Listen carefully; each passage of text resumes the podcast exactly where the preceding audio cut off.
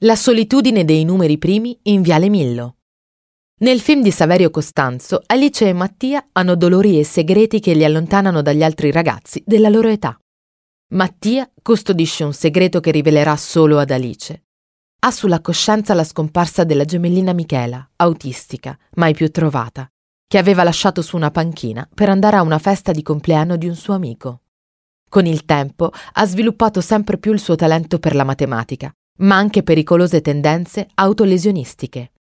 La panchina dove Mattia abbandona la sorellina per tornare alla festa è al Parco del Valentino, in Viale Millo a Torino.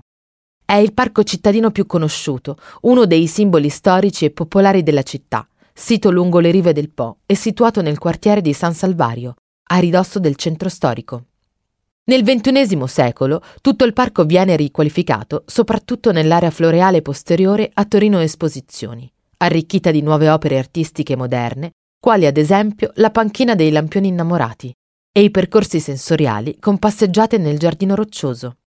Recentemente il parco è stato saltuariamente sfruttato come spazio espositivo all'aperto di varie iniziative, come il Salone Internazionale del Gusto, il Parco Valentino, Salone Gran Premio e l'edizione torinese dell'Oktoberfest.